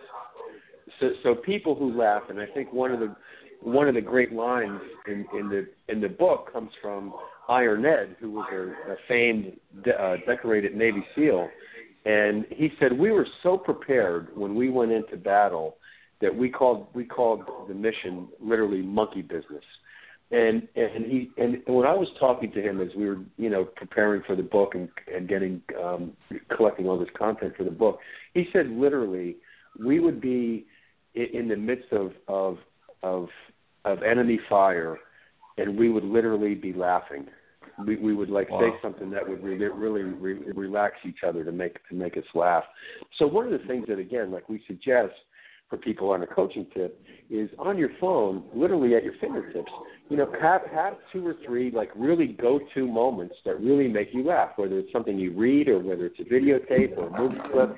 Because when you because when you can go to that place and you can really see, you know, you, you you see things in a different way, where you can bring some humor to it. So in that story, which was really interesting, so when Izzy was closing out the, the second game of the playoffs after September 11th, Game Three was Jeter's back, backflip. We would have swept. We would have swept the Yankees if Jeter doesn't make the greatest play of all time in the history of of, of postseason. But but Izzy came in with a two-run lead in the bottom of the ninth inning for Game Two. We had won the first game, and after Bernie Williams leads off with a double, and he walks Tino Martinez with the with the winning run at home plate, Jason Giambi runs over to talk to Izzy. Um, and as I'm sitting in the dugout, I turned to Art Howard, manager. I said, Art, I, I need to go to the mound. He goes, Yeah, absolutely.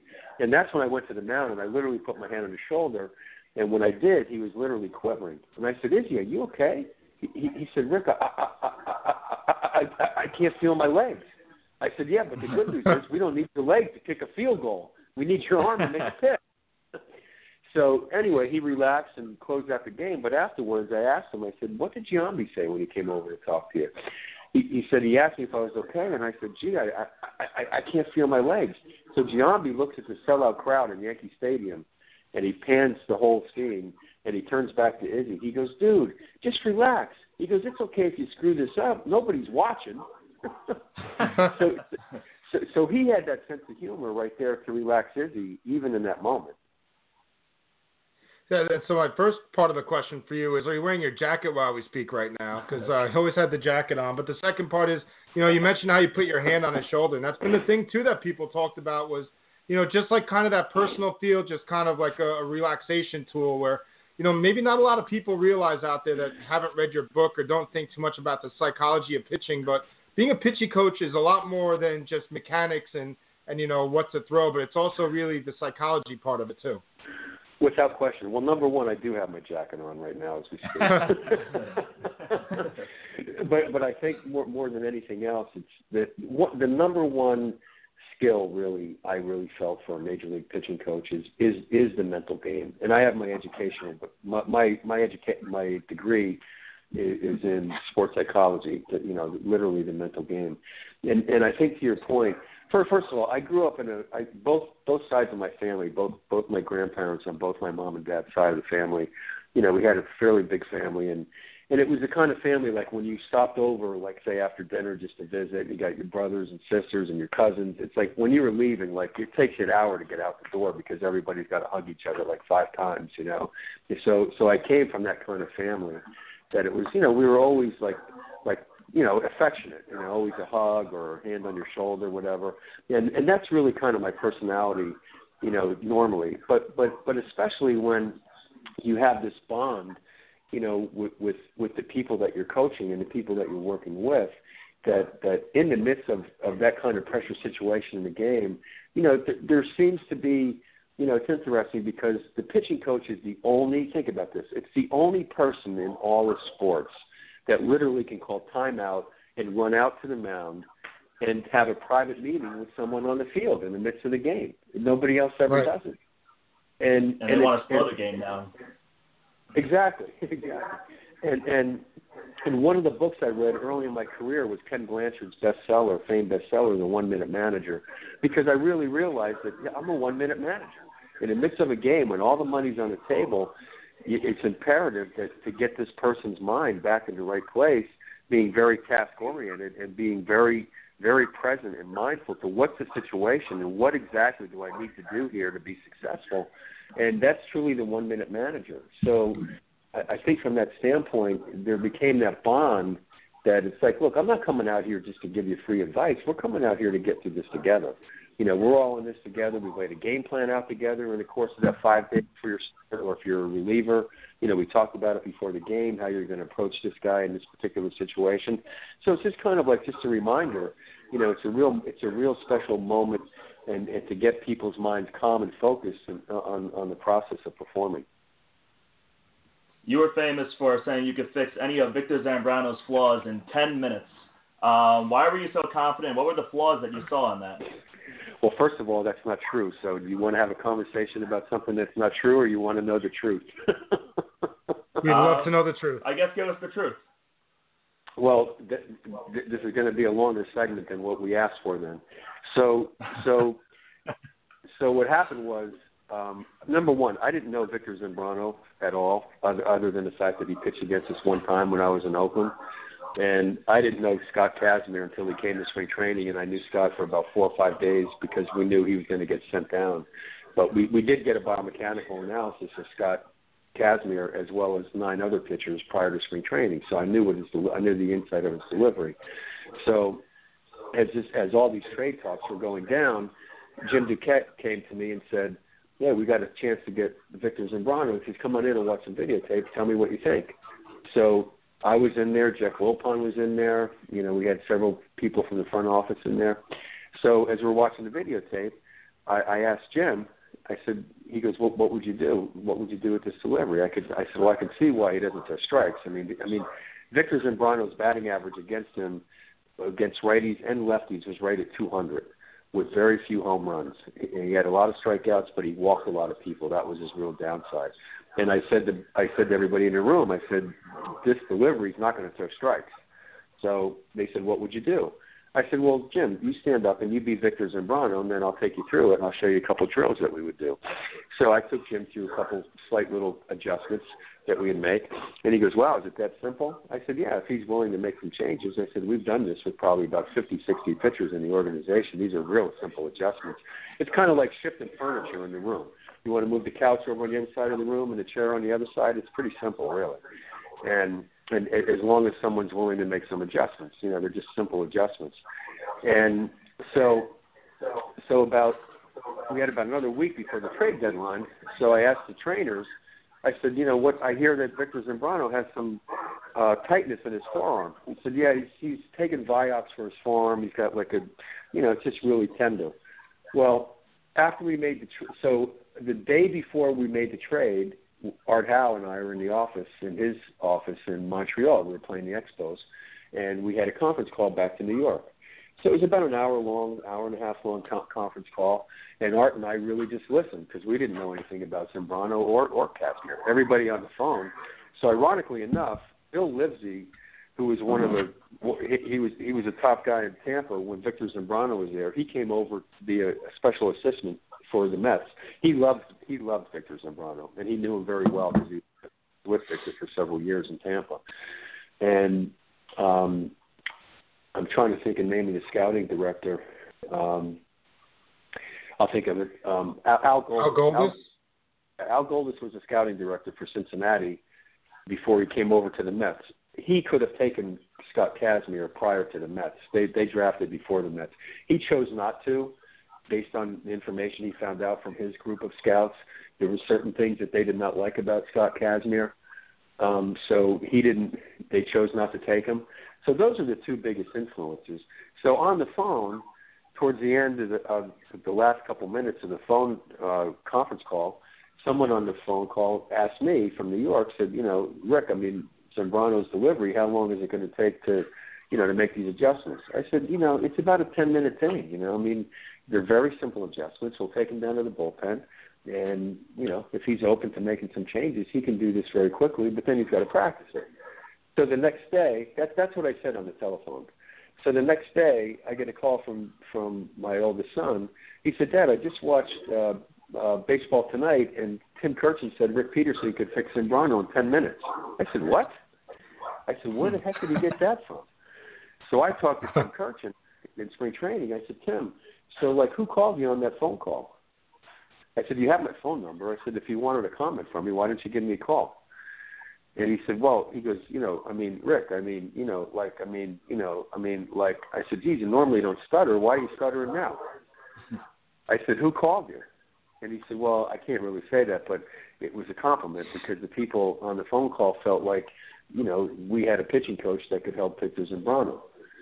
And I said, well, I mean, to come out and say I could fix him in 10 minutes, number one, I don't, I don't believe that. Number two, I, I don't, I would never say that publicly. I don't even know Victor Zambrano until we get him. I mean, I'm, I'm confident that people with his characteristics of delivery, and and it's unbelievable. So, so for two years, every time Victor Zambrano pitched, and every time Kazmir pitched, I'm getting blasted on the fan by by Mike and the Mad Dog. And so now we're doing, we're, and and so now we're doing a. Um, we had a an event in January or you know before spring training, like the caravan event, and so we were on. We did their show. The whole the whole team did their show in in the Hard Rock Cafe. So I was the last one to go on at the seven o'clock, quarter to seven hour, six forty-five. So after after the segment was over, both both Mike and and and Chris, Mad Dog said, "Well, Rick, what a shame! Like you took a you, you had to take the hit for that trade." I said, "What are you talking about?" They said, "Oh, we know what happened in that trade." I said, "Well, what happened?" They knew more about what happened in that trade than I did. I said, "If that's the case, why are you killing me every time this goes on?" And they started laughing. They said, "Rick, don't you get New York?" And I said, "I don't. Tell me what what am I missing?" They said, "Never let the truth stand in the way of a good story." I said, "I said for two. So I said for two years, I said I would. I mean, I literally, I literally the couple days before spring training. It was like right about this time, like this time of year. And um, my kids were with my kids were with me. They were in high school at the time, and I'm, I'm cooking a big Italian meal for them.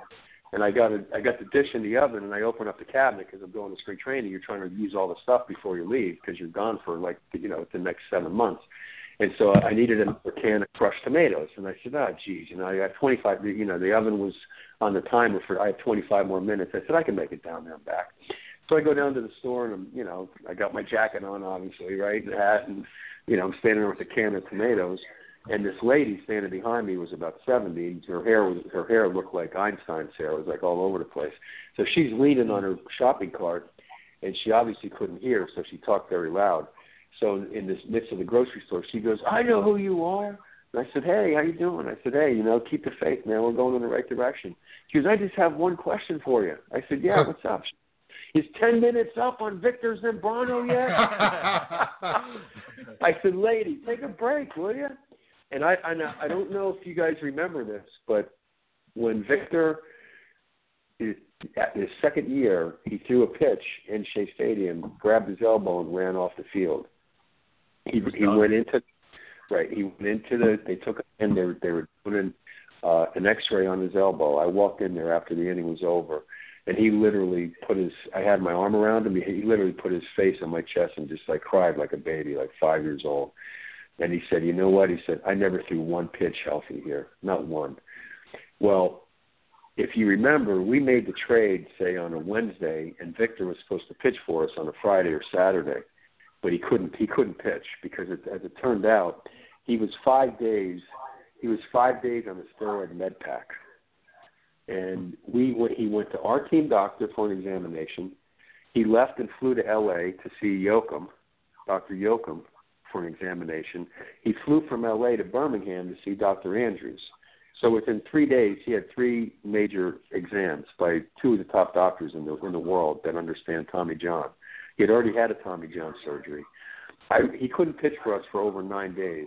And I read the report from all three doctors. They said that the integrity of the UCL, the ulnar collateral ligament, is in major danger.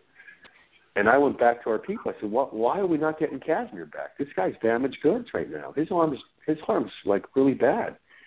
And from that trade, our team doctor got fired, our team trainer got fired, Tampa Bay's team trainer got fired, and there's now a new protocol from that trade, a new protocol in the commissioner's office of how medical information gets passed between teams before a trade will be approved. Wow, that's crazy. I never, I never knew that. Um, yeah, eleven fifty three over. The, course not. uh, eleven fifty three over the top sports radio. Rick Peterson joining us right now. Uh, Rick, I just wanted to ask you, you know, as a, a big Braves fan in the 90s, and then you got to uh, work with Zito, Mulder, and Hudson, and then uh, recently, you know, some of these guys are Mets fans with, with the Mets young pitching. What's the greatest pitching staff that you've seen in your time? Was it one of the or was it the Orioles staff in the late '60s? Was it that Braves in the '90s, or somebody maybe that I'm missing? Um, I think you probably nailed most of them. I mean, all, all those staffs were great. Um, I, I'm not. I have to honestly say, I'm not a real big baseball historian as far as going back and, you know, like I mean, I, I am in a mild way, but not like, you know, in a crazy way. Like you know, remember the two-two pitch in the '58 World Series in the seventh inning. You know, I, I, that's not really where my mind is. I'm I'm more interested in why people are really good and and what makes them so good. And then with the and I'm more focused on the people that I'm coaching. But you know, obviously, you know, the Brave staff is probably you know probably one of the best in the history of the game. You know, and I don't think you can compare errors. You know, because they're not they're not comparable really. The equipment's not the same. It's just like comparing, you know, errors in golf. You know, how can you go back to a Ben Hogan and compare him to a Rory McIlroy? You know, I mean, the, the equipment's changed. You know, everything's changed you know, but but when you look at Hold, the best staff I ever had was was Mulder Hudson Zito on that staff, and Cory Lidle I think won 14 games that year as well. Um, wow. But th- those are some really special guys, and and what made them so special, and this is what I think is where the Met young pitchers now with with Degrom and Syndergaard and Harvey and you know Matz and so on and Wheeler. Um, I, think y- y- what you hear you didn't hear. Let me qualify. When you faced the Brave staff, no one really talked about what great stuff they had. They talked about what great pitchers they were. And the same thing with Mulder Hudson Zito. People said, yeah, they have good stuff, but that wasn't what people talked about. They talked about what great pitchers they are and, and that whole art of pitching. And and with the Mets pitchers, everybody got so enamored with their stuff but if you can't locate, if you can't make great pitches consistently, I mean that that's the difference maker.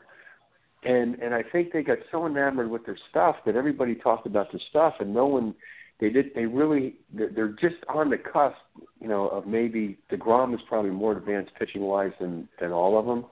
Um, I think I think Syndergaard is right there when he's healthy, obviously, but but Harvey Harvey Harvey's stuff at the end of the season last year was plenty good enough to win, without question. His location was terrible. I mean, that that's why he didn't pitch well. You know, so I think from that standpoint, you know, I think this staff still has some major, major, major upside, and, and hopefully the, you know, the perspective of of you know the new people coming in here with Dave Eiland and and you know and Mickey, you know that they can they can get these guys in in, in the right frame of mind to in order to out you know, to really untap their potential.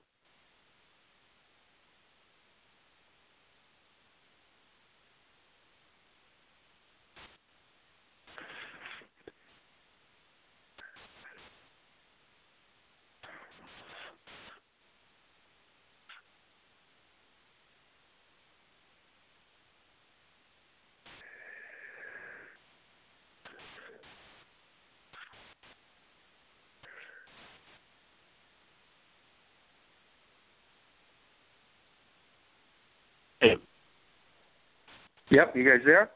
Yeah, yeah, yeah. Sorry, we just had a technical difficulties there, Rick. Sorry about that.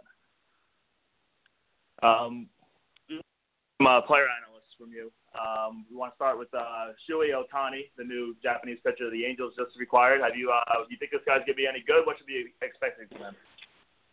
Well, just just looking at his, you know, watching videotape of him, and then obviously listening to the people, some of the uh, analysts uh, from talking to the scouts that have actually seen him.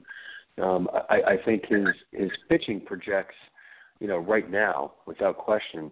I don't I don't think you're going to get a, a feel for how his hitting projects until he actually starts to hit against major league pitching because you know the overall pitching in, in Japan is not is is not as good as what it is obviously in the states.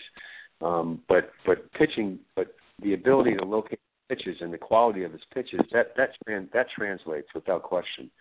Um, but I, I think it's going to be really exciting. I, I think it's great that people have an open mind to take a player like this and, and to be able to look at him as a two-way player. Um, I think it's going to be really exciting to to like really kind of get to know his personality. We really don't know anything about his personality other than that other than that one, you know, press press conference that they had when they signed him.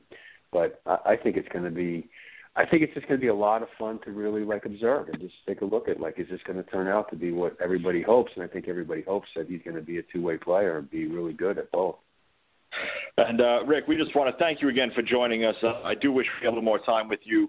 Um, for everyone listening, rickpetersoncoaching.com. That's the website. The book is Crunch Time. Uh, I personally read it. It was terrific. And uh, and Rick's even into keynote speaking now, uh, all on his website. The information is there. Rick, thank you so much for joining us, and uh, hopefully during the season uh, we'll be lucky enough to talk to you again. Oh, my pleasure. Looking forward to it, guys. Thank you, Rick. And uh, again, for everyone on the website, uh, rickpetersoncoaching.com. A lot of good stuff up there. Crunch Time, the book. Uh, I bought it off Amazon. It was here in two days. Uh, quick read. I read it. It was absolutely terrific. Rick, thank you again. My pleasure, guys. My pleasure. Take care. You too. All right, you guys on Facebook Live. Uh, don't forget.